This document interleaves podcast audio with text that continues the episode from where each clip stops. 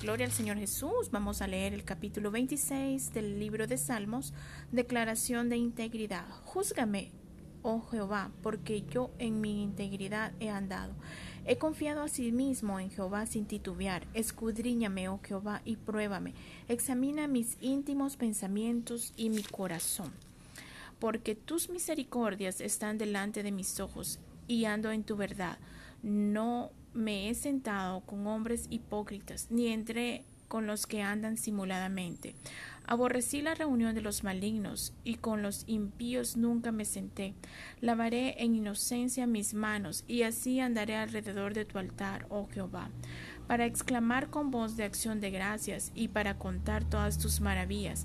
Jehová, la habitación de la casa he amado y el lugar de la morada de tu gloria. No arrebates con los pecadores mi alma, ni mi vida con los hombres sanguinarios, en cuyas manos está el mal, y su diestra está llena de sobornos. Mas yo andaré en mi integridad, redime y ten misericordia de mí.